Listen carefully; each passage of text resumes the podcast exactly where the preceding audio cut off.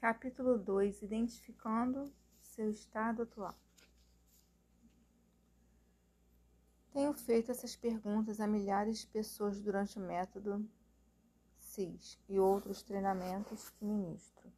Agora eu gostaria de fazê-las a você. Como está a sua vida?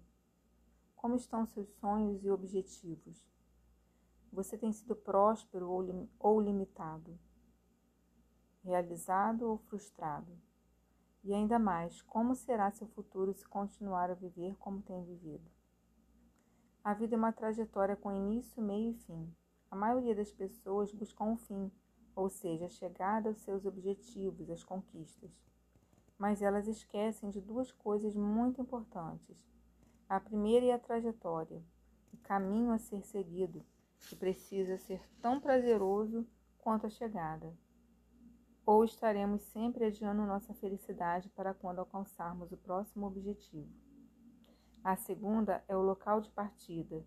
Se eu quero ir para a China, preciso saber onde estou hoje, pois dependo de onde eu esteja, pois dependendo de onde eu esteja, a rota vai ser diferente. Se eu estiver em São Paulo, a rota será uma. Se eu estiver em Porto Alegre, outra. Se estiver em Londres, outra diferente. O destino pode até ser o mesmo, mas se eu não souber onde estou, vou pegar caminhos errados, transportes inapropriados e etc.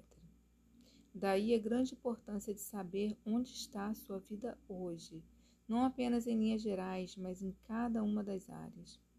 Como nós poderemos definir uma rota se não soubermos onde estamos? Como eu posso melhorar meu casamento se eu não sei como ele está verdadeiramente? Eu tenho poupança, dívidas, organização financeira. Como eu posso melhorar minhas finanças sem ter a consciência de como elas estão? Conhecer o próprio estado atual em cada área da vida é o início de toda a jornada e de todas as mudanças. Esse é o primeiro desafio e, portanto, é o nosso primeiro exercício.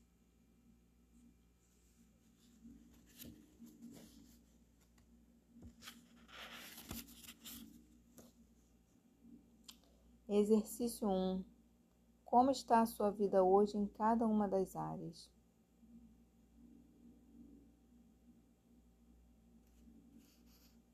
Familiar, profissional, saúde, social, financeiro e emocional.